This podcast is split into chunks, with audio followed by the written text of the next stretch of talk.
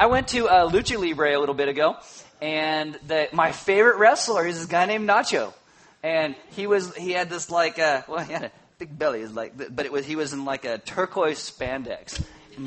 He was my hero. He lost, but he was my hero. I, I got pictures of him on my phone, and I'm like Nacho, because science.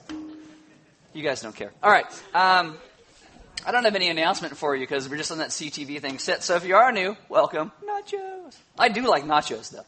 I don't, it means nothing. But anyway, eh, uh, welcome. Uh, if you are new, uh, there are Bibles in the seat backs in front of you. If you don't own one, you can have one. If you forgot one, you can use one. Uh, there are sermon notes on all the communion tables throughout the room. They look like this. On the inside, you'll get some notes that go a little bit deeper into what we're talking about, as well as some questions to go deeper. And on the back, CTV, because science. Right on the back of that. How great is that? If you have a smartphone, you can download an app. It is called YouVersion. Click on More and then Events, and YouVersion will come up by GPS in your smartphone, and you will get sermon notes, verses, questions, announcements, everything that goes with today's message. My name is Aaron. I'm one of the pastors here. Why don't you stand with me for the reading of God's Word? Uh, this is Proverbs chapter 9, verse 8. And it says, Do not reprove a scoffer, or he will hate you. Reprove a wise man, and he will love you. Uh, let's pray. Father, this morning I ask that you would teach us what it means to be a wise people, uh, who take rebuke and correction in the ways that it is intended, and that we would grow to be more wise, that we would listen to, most importantly, the things that you say to us. And that would, then we would live out in our life in wise ways, where we would bring wisdom to the world around us because we trust you. Amen. Have a seat. All right, so we're doing this series called Proverbs to help us understand how to bring about a culture that is counter to the culture in which we live in today, a counterculture. And when I say that, I always have my disclaimer that's not us going out and holding signs and protesting and riots. It means that we are people who are for goodness and grace and righteousness and, and all those good things. Because if we are consistent in our lives by how we trust Jesus and live out our lives, that will begin to affect the families around us. It'll affect our friendships around us and the workplaces that we are in, and culture will begin to change. So Proverbs is a book that teaches us how to live in the wisdom to do this, to understand wisdom, the importance of wisdom in all that we do. Because if we want to bring about true and lasting change around us, we must be a people who not only understand the culture around us, but also understand the type of people God calls us to be. According to 2 Corinthians 5.20, we are called ambassadors of Jesus. If you follow Jesus, you're an ambassador for who he is to this world. That means we represent him to this world. So we always have to ask, how are we doing?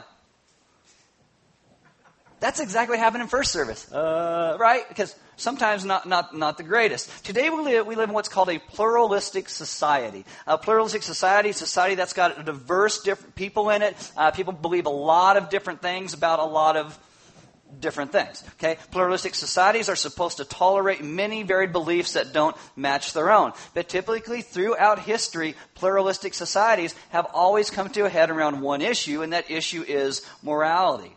Uh, today, we fight about what is good and what is bad, what is right, what is wrong. Most of us don't realize this because we think we're such smart moderns and those ancient people were so stupid. But in ancient societies, they had actually much more consensus about morality than we do today.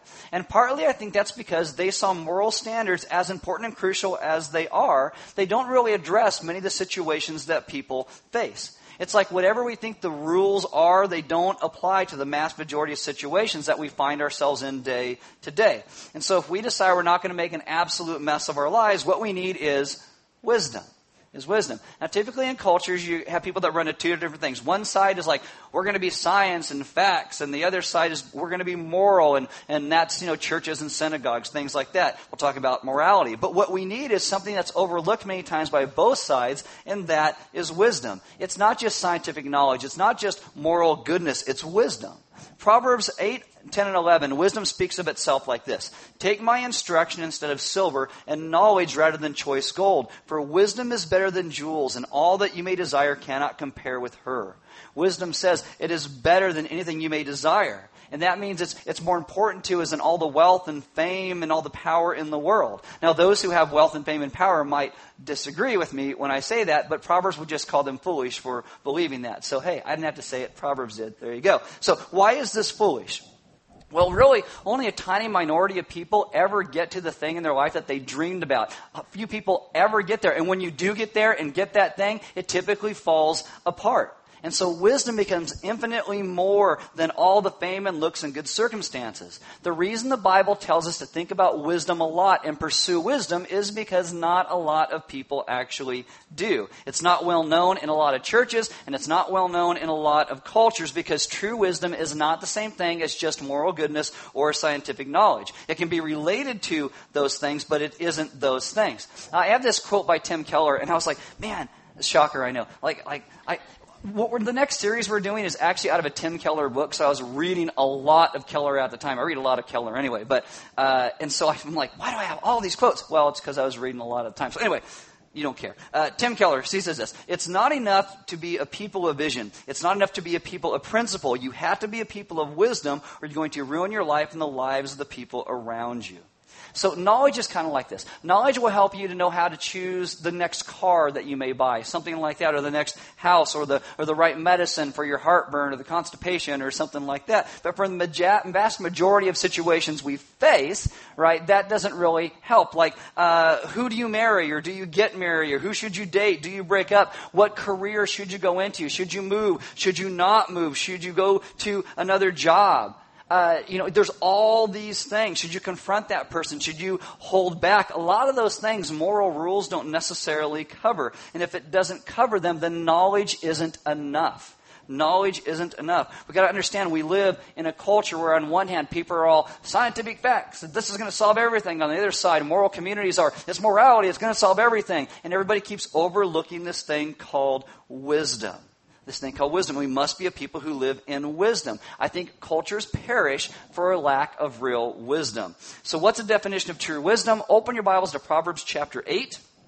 If you read the whole book of Proverbs, you'll find these synonyms continue to come up over and over again about wisdom. Wisdom speaks of itself, and this is what it says Proverbs 8 12. I, wisdom, deal with prudence. Uh, go down to verse 14. I have insight. I have strength. There's a lot of other things it says, but these are really kind of important for what we're talking about. Uh, many of the Hebrew words that, that deal with wisdom and the definition of it throughout the book gives you these perspectives on it. Wisdom has insight. The Hebrew word for that, it means to know how things really work, to know why things actually happen. Where it says wisdom dwells with prudence. Prudence isn't really the best English translation because, again, that word kind of means uh, knowing why things are the way that they are. It's, it's like Sherlock Holmes. Like, we've all heard of Sherlock Holmes? Yeah, just making sure you guys are awake because you're like dead this morning, okay? So, Sherlock Holmes, he walks into a room and he sees all these things. We see like a mess. It's like, that looks like my bedroom. It's a mess. But Sherlock Holmes walks in and he sees clues. We see blurs. He sees distinctions. Wisdom is knowing how things really happen in the world and why they're happening that way. Uh, Proverbs 8, verse 15. By me kings reign and rulers decree what is just. So wisdom decrees the right things. It's knowing how things really work and how things really are. And then what we should then do about those things. Gerhard von Rad says wisdom is becoming competent with regard to the realities of life. It's knowing what's right, especially in situations where all of the rules don't necessarily apply. Now, what typically trips us up as a people where the rules don't apply the most is within interpersonal relationships. Uh, most of us have friends or people we talk to or work with, so we have these interpersonal relationships. And what I want to do with you today is take a lot of the stuff we've talked about before in Proverbs. It's okay if you missed it. Don't worry. You don't have to go back to that. But if you have in here, this might make a little more sense to you because I'm going to bring together wisdom and foolishness and anger and all these things to put it around together. I think it's something that's very practical. Again, I, I really want today to be practical for you, so I hope that's where it goes. Unless I totally tank it, then it's all my fault and, and not yours. But that's where I want to go. How things really work in these interpersonal relationships. Relationships are very important to God. Uh, Jesus' death and resurrection was not just meant to bring us back in relationship with God, but also one another again, because Jesus died for that sin that you want somebody to pay for. He died for that as well. And so most people, when you talk to them today, they think that they are nice and smart and responsible people. Even if they aren't, most of us think we are that way. I was listening to this lecture by Henry Cloud, who's a psychologist, and he said that usually the nice responsible people who have a lot of problems in the relationship because they're not as nice and responsible as they think that they are. No? Okay. Okay. Apparently, that's not any of you. Okay. Uh, he says if you're a nice and responsible person, you assume that everyone else is going to be nice and responsible around you. And when a nice, responsible person steps on someone's toes or hurts someone else or cuts them off in traffic, we assume that people are going to be nice and responsible back to us. But then we realize none of us are really nice and responsible, so it all goes out the window. Uh, like, you ever do really well, like on a given day? You get out of bed, you get up on the right side of the bed, and everything just feels like it's firing right. Your brain thinks well, and someone says something to you or cuts you off or steps on your toes and just, just kind of rolls right off you. Any ever happen?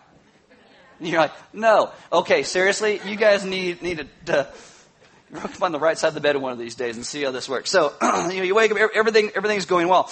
And so, there are days that, that, we don't actually roll with it either, where we wake up on the wrong side of the bed and everything just, just irritates us. But, uh, he talks about how we go around assuming that everybody we interact with in our lives, we assume that they're like us on a good day.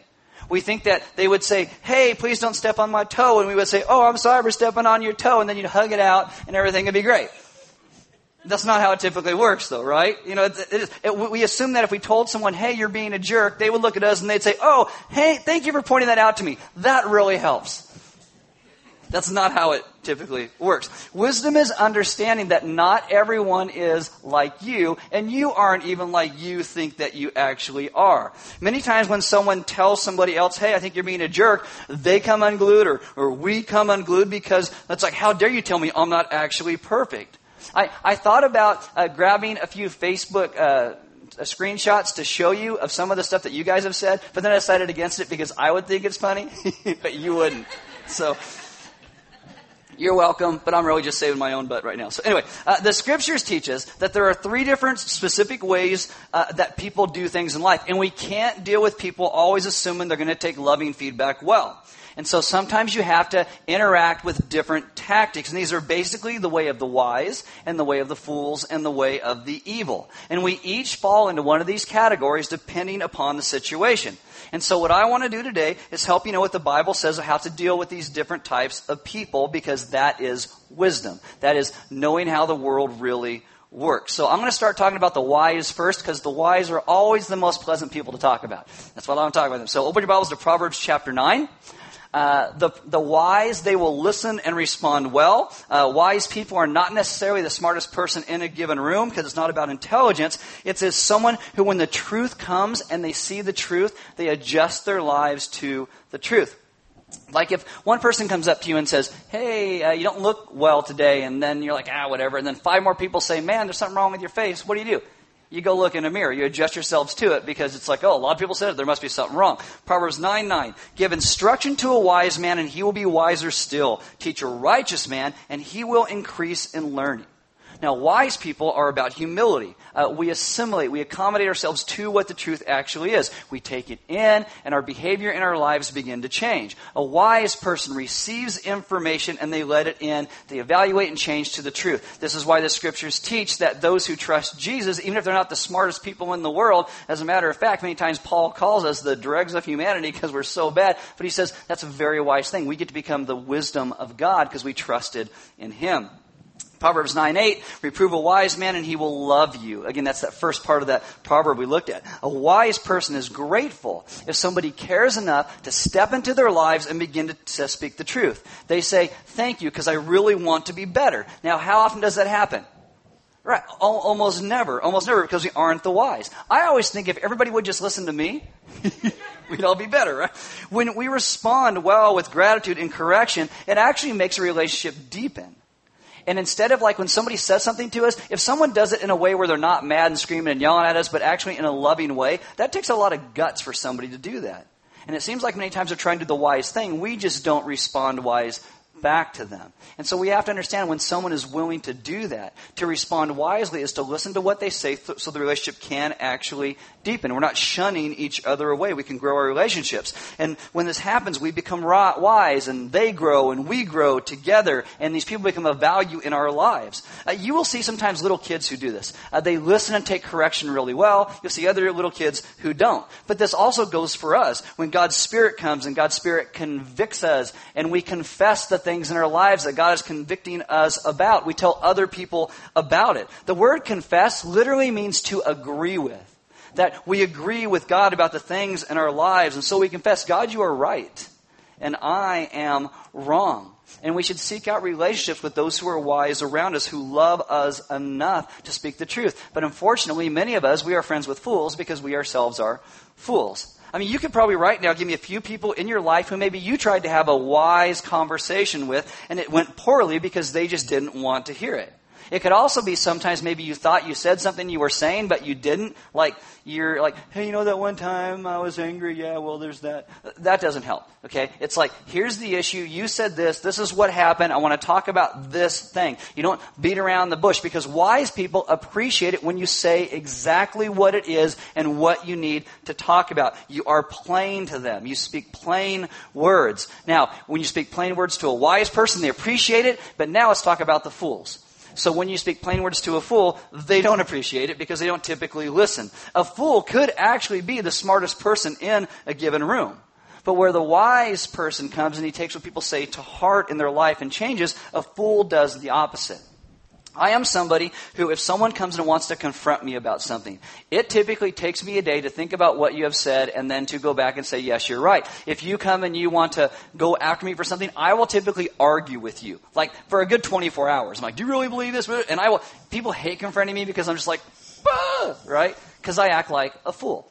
And it takes me about 24 hours to think through it, and then I kind of begin to change. A fool rejects the feedback instead of adjusting themselves to the truth. They adjust the truth to fit themselves. They say, there is something wrong with what you are telling me. It's always somebody else's fault. So a fool is someone who blames. A fool is someone who blames. And no matter how hard you try to get them to see, the blame is never anywhere near themselves. It's you didn't explain it well enough. You didn't say what you were trying to say. I didn't have enough resources. I'm too tired. You're too blunt. They're too mean. A fool never says, Thank you for telling me the truth and confronting me. Proverbs 9 7 Whoever corrects a scoffer gets himself abuse. They will be like, How dare you say this thing to me? That's why it says, Proverbs 9 8, Do not reprove a scoffer, he will hate you. Reprove a wise man, and he will love you. Because you're meant to see the difference between the wise and the fool. A fool will go after you and try to destroy you, even when you're trying to help, because they do not see it as help. Fools will tend to cause a lot of pain in lives around them. And the sad thing is, is many times we are the fools. This is why I always say, when someone has the guts to confront us about something, our first question should always be, is there any truth in this? There may not be any truth in it, but I think it's value for us to sit back and go, is there truth in what they're saying? I was talking to Michelle G. She leads music. They got the twins now, so you don't see her as much anymore. Uh, but Michelle G. Uh, was saying something to me about two weeks before I put this message together. And she said to me, I think you need to be more compassionate about this thing that's, that's going on. She said it in a really nice way. But I immediately thought, well, that's because she's afraid to get in someone's face. And she's just a nice hipster hippie. Right? That's, that's what I thought, right? And instead of listening, I immediately thought there was something wrong with her. What did that make me? A fool. Exactly. It made me a fool. Someone says, oh, is this your mea culpa? I'm like, oh, yeah, that's my mea culpa. I'm, you know what? May know what that means? Okay. Uh, I'm, I'm confessing to you my, my sin because I'm a horrible person. And, and, instead of listening again, I thought there was something wrong with her. A, a wise person starts at a place of listening and not negating. John Gottman is a psychology professor. He's best known for his work on marital stability. And he says if you want to know if a couple is going to be divorced within seven years of their wedding, you look at four behaviors. Uh, these are the four behaviors. I'll give them to you. You're welcome. uh, number one is this. He calls them actually the four horsemen of the apocalypse. I love it. Uh, first one is called criticism. Now, criticism is different than critiques. Critique is, you didn't call me when you were late and I was worried about you. Criticism is, you never think about anybody but yourself. Do you see the difference? Huge difference, okay? The second thing he talks about is contempt, where you mock or you ridicule someone. Uh, contempt is fueled by these negative thoughts about somebody else. Oh, you're tired after work? Cry me a river. I had to watch these kids all day. Or I had to work all day. You got to stay home all day. Why are you so tired? It's this contempt for one another's position. Third thing he says is stonewalling. This is when someone shuts someone else down when they're trying to talk to them rather than communicating, rather than dealing with issues. You just put it all out there until at some point you just boom and you blow up. And he says the fourth thing is defensiveness. You find some way to blame somebody else for the problem. Why are you mad at me? You know how busy I am. If it's important to you, do it yourself. It's that kind of thing. A fool gets mad and gets defensive. The Bible says when you plainly confront a fool, all sorts of bad things can happen. The problem is, many times if people are wise enough to go in and have the guts to confront somebody about something, we assume the other person is going to be wise when we talk to them. But many times they are fools, and then we don't like how they respond, and so we stop responding in wisdom, and we start acting like a fool, and it just melts down because you got a couple fools trying to talk to each other. Then it should be on TV on a soap opera because it's just funny at that point. So you have to understand what kind of people you're actually talking to, and if you're and if you're wise and you're talking to somebody and they're not taking it, you have to take a step back and go, well, what kind of person am I actually talking to right now? Because many times when you're talking to a fool, you got to take a different direction. You have to take a different tact about it. Sometimes you have to have an honest conversation. Say, look, I believe I have plainly asked you to do blank or to not do blank. And since you don't value what I am asking you, I'm going to have to limit my exposure and go a different direction. Now, practically, if that's with a friend, maybe you stop letting them in your life with that destruction. If it's a kid, that means you bring discipline. If it's a coworker or an employee, you either let them go or you go around them. Sometimes it's also very valuable to ask when you're talking to a fool, is there some feedback that I could give you in a way that would actually matter? And you don't say it like, can I ever tell you anything so it would matter? You don't say it like that. You say, hey, I love you. I want our relationship to be better. So what, how can I talk to you in a way that would make this, make this better? And no one's going to say, oh, I don't care. Most times they will say, well, maybe we could do this. Because you can say, I can't continue to expose myself to this. So is there a way you'll actually listen to me and follow through? And if they give you something, you have every right to say, and if that doesn't work, what should I then do? And then you can say, if it doesn't work, I'm going to have to limit my exposure to this. And wise people listen. Fools, you move to limits and consequences. You have to do that. And I know nothing's ever perfect, especially if, if this is your marriage or something like that. But we need to be able to see the type of person we are dealing with.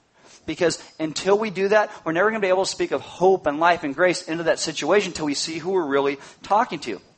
And you have to understand, the Bible has great hope for foolish people. It really does, because we are all foolish at one point. And the Bible speaks that fools aren't necessarily bad people. And if we got rid of all the fools, there'd be no one left. Or we at least wouldn't have any fun friends around, right?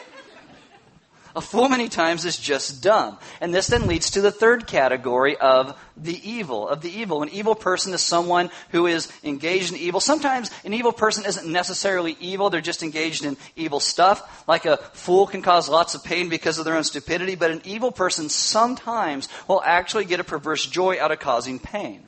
Uh, evil has a desire to will the bad for someone. Love is a desire to will the good for someone. Evil wills the bad. Proverbs 24 verses 1 and 2. Be not envious of evil men, nor desire to be with them, for their hearts devise violence and their lips talk trouble. Their intent in their heart is destruction.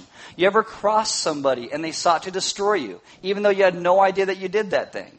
That's an evil, that's an evil response. I, I once had a boss one time who, who asked me about this thing and he said, Hey, so what do you think about this? And I didn't agree with what he thought, and I said, This is what I think. And he got so angry at me and called me names and says, I'm ready to fire you right now. And I'm like, I didn't know that that was the question. I, can I answer differently? Uh, sometimes uh, teenage girls, they will do this. They'll act evil towards one another. I've read and heard of preachers caught in sin, and their boards will try to go and talk to them and say things like, I will bring this church down if you don't back off. I believe pastors can also be evil.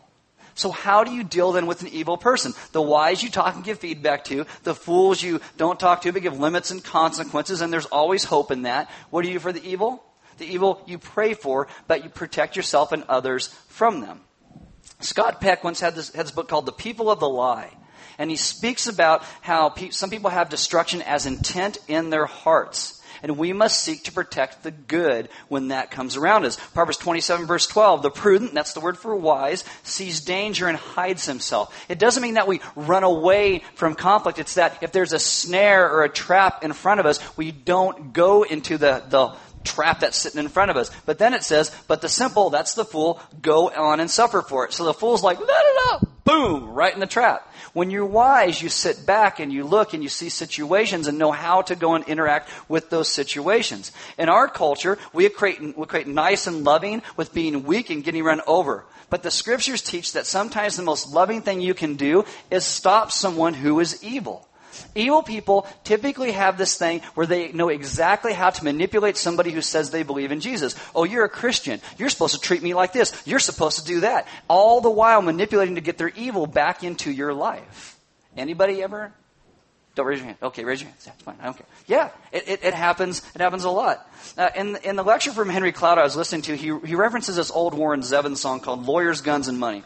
And I'd never heard it, but when he talked about it, it sounded really funny to me. Uh, and he, so sometimes, in, in the song he talks about with evil people, he goes, sometimes talking doesn't help and fighting doesn't help, and sometimes it comes down to, I can only talk to you through my attorney. When the Bible talks about forgiveness, our culture thinks it means ongoing relationship. And in one sense, it's true. You cannot have ongoing relationship without forgiveness. But reconciliation takes two people willing to forgive and step in and act wisely towards one another. Sometimes the most loving and forgiving thing you can do with someone who is evil is let them go into the hands of God and let God be the one who takes care of them away from you. I have prayed with people about this before. God, we're going to let this person go into your hands, do whatever you need to do to bring them to a place of humbleness where they trust you and this evil gets taken care of in their life. As in talking about these things, we have to understand on given days, we are all, every single one of us, like one type of these people. When you hurt someone, and, or someone hurts you and you want to hurt them back, that, that's evil. When you do something stupid, even if you didn't realize it, that's being a fool. And when we are a people who understand our lives sometimes run these ways and take a step back, we get to start to be wise. And that's what we're supposed to be wise in the end. We'll be wise when we see how God ultimately wants us to respond in our own lives and repent to Him and then respond to other people. This is why the gospel of Jesus Christ is so important and so paramount in everything that we do. Jesus is true. He is real. He champions forgiveness and grace. That's why God is a God of grace. We understand that God's grace, what it did for us, how He rescued us when we were evil and when we were foolish and when we continue to be that way. And when we understand that, we can see people where they are and also pray and offer grace in some of those situations as well. God knows our story because it's His story. Not that He's evil or foolish, but He is sovereign over our lives. When, when Jesus preached His message, it wasn't always received well. He wasn't always received well. People wanted to kill him for it. They reacted like fools, and yet he still gives his life for us. Jesus comes, he preaches the good news of what God is doing in the world, the rescue and redemption of calling his people back in again. And he calls people to repentance and new life, and they reacted like fools and the evil. What you see eventually in Matthew chapter 13 is it tells you that Jesus stopped teaching the people plainly, and he just started teaching in parables. He would explain these parables to his disciples, but the people he taught in parables because he realized sometimes these people are foolish and I need to go. Jesus lived the wisdom literature. You had the scribes and the Pharisees and the teachers of the law who are always trying to kill him. And Jesus keeps them at arm's distance as he teaches and loves on the people that these evil people are trying to destroy. That Jesus didn't stop sometimes when it was places where he had to confront them and deal with them, but he does all of these things. And eventually what happened when he preaches, they rose up and they wanted to kill him, and they did kill him. But Jesus comes as the wisdom of God to grow us into people who live in wisdom. And those who reject him reject true wisdom. I actually ran into someone the week I was putting this message together, uh, and they have a problem with their kids in their home. And it's okay that I share with, with you. I ask people now, can I share this? And half, most times they say yes. Sometimes they say no, but okay. But they said yes. Anyway, um, at this point, the parents were very wishy-washy with the gospel and what it meant in their lives. And so I usually ask this question. I say, I say, how are you living out the gospel, the good news of Jesus in your home? Now at this point, they didn't really know what to do with that because to them, the gospel in their mind meant, I get to go to heaven when I die. That, that's, that's like the gospel. They didn't understand that the gospel is good for every single day. That what Jesus went through actually speaks directly into our lives and the grace and the goodness that he offers actually changes who we are day, day by day. And these parents started to feel like God had failed them because he didn't magically fix their kids without any effort or energy on their part. And what they were doing was refusing to look at their kids at the foolishness and the evil that was there and refusing to see it through the lens of the grace of the gospel. I will tell you, when we can see all of our lives through the lens of the grace of the gospel, it changes everything. We better understand who Jesus was and what he did and the relationships around us. We can have relationships when we begin to understand how people are responding and reacting around us, and we can act wisely accordingly. Guys, Jesus comes to rescue us out of our foolish and evil ways and restore us to God. The gospel truly does speak into every single situation with wisdom that changes our lives. Jesus' life, it speaks a better word than trying to figure it all out on our own. We are a people who are called to trust Him in what we say and what we do. And the only way we'll bring about a God honoring culture with wisdom is by first trusting Him in all things, then living out that wisdom by seeing who and how we are responding to people and who and how we are talking to people and who they are coming back at us. The gospel is a Father who loves us even when our fathers fail. It is a God who has the highest moral standards of all, and yet He meets those standards for us. The gospel speaks of a love given to us when we are evil and foolish. And it speaks about how we are to live out a life of great calling and great grace in our culture. I think that we need to begin to see all the ways that we have responded to Jesus, like the evil and the fools that we are, and begin to understand that God calls us to live in true and real wisdom. Because we don't always act like the wise, but we are being invited to it through His grace being invited to live out the grace and the good news that He has given to us. We are being invited to then look at the people we interact with and see how am I interacting with them and how are they responding. So we can begin to understand how we have these relationships, how the gospel can speak into all these things. Uh, you know, as, as I said, we are ambassadors of Jesus to this world. That means we interact in our relationships with wisdom understanding who we are talking to and how they are responding to us so we can rightly respond with the gospel in a way that makes sense to the people exactly where they are at. And it is not easy to do. As you notice, I, am not giving you all the answers this morning because I don't have all the answers. But that's where we trust the good news of the gospel that in a situation, and maybe you're trying to be a wise person and someone's coming back at you and you don't know if it's evil or foolish how they're coming at you, just take a second and just pray, God, give me wisdom right now. Teach me how to respond. Let me know what to do so I can be your representative to this situation right now. And God, many times when you do that, brings a peace that begins to settle over you. And you don't feel like you have to react and respond to everything that's said back. And you instead get to respond to them. And sometimes that's simply, you know what? This isn't going anywhere. How about, can I just pray for you? And most time people are going to be like, no. And if they do, well, then you're off the hook. but most time they'll be, oh, sure. And then it actually diffuses a lot of situations. You can pray right there in the midst of it. But it's important for us to understand how we first are responding as God's ambassadors to this world. Because this is why I think communion on a weekly basis is so important for us. You come to this place and you break a cracker like Christ's body was broken for us. You dip it in the wine or the grape juice. It reminds us of his blood that was shed for you and me as his people. That this is the place where God took all of the wrath against sin at this place. He took all of our foolishness and all of our evil upon himself, and he in turn offers us new life and new grace that we get to be a born again people. We get to be a people whose lives are brand new because of what he did. And that means we don't have to walk around trying to find our own self identities and all the things that we do. We find all that we are in who he is. And then we can actually respond wisely to this world because our lives are found first in him. The band's going to come up. As they do, I invite you to take communion. There'll be some deacons in the back. And if you guys need prayer, if you have a relationship in your life right now that you don't know what kind of person you're dealing with and you would like some prayer about that, uh, they would love to pray with you about that. Maybe help you begin to understand what steps you can then take and how you can talk and begin to work through some of these things.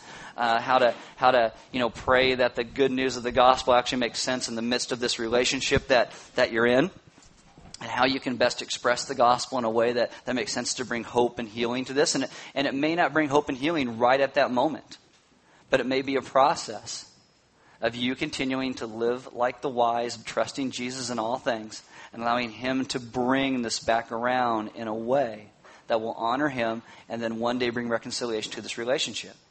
Uh, I, I, think that sometimes because of the culture we live in, and again, this is knowing the culture we live in, uh, we like everything to tie up at the end of 22 minutes like a sitcom, right? Oh, here's the answer. Oh, it's done. Yay, everything's better. That's not life. It's not life.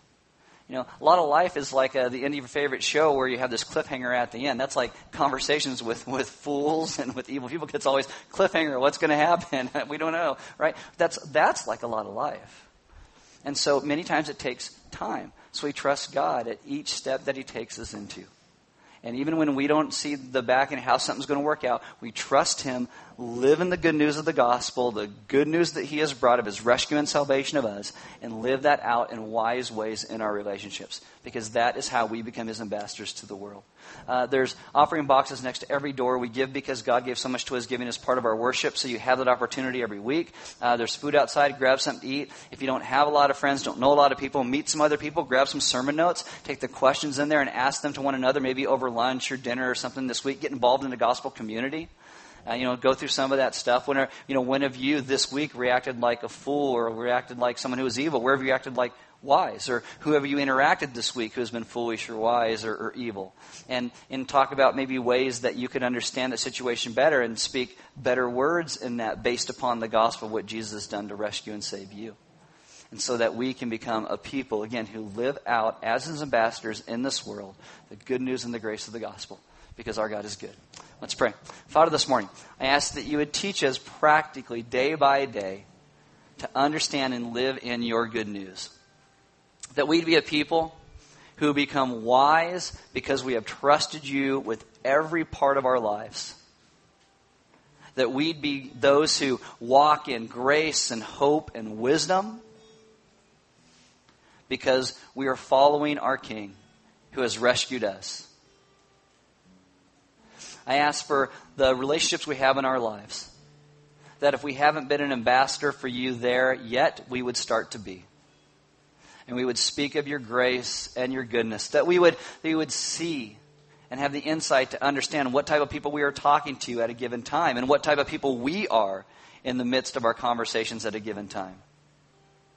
And that we would see when we're not wise, that you would reveal that to our heart in the moment and we would stop and we would change. And you would teach us to be a people who conform ourselves to the truth. To be a people who trust you when your spirit convicts our heart and we confess, God, you are right.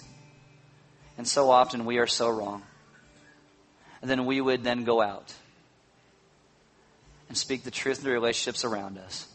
That we would trust you for all things because you are good and that we would live out your wisdom, and the culture that we begin to bring about will be one that honors you. That we'd bring dignity and worth to those around us because you call us to. And that we would do all things, that the gospel is lifted up and you are glorified. We ask all these things in your son's good name. Amen.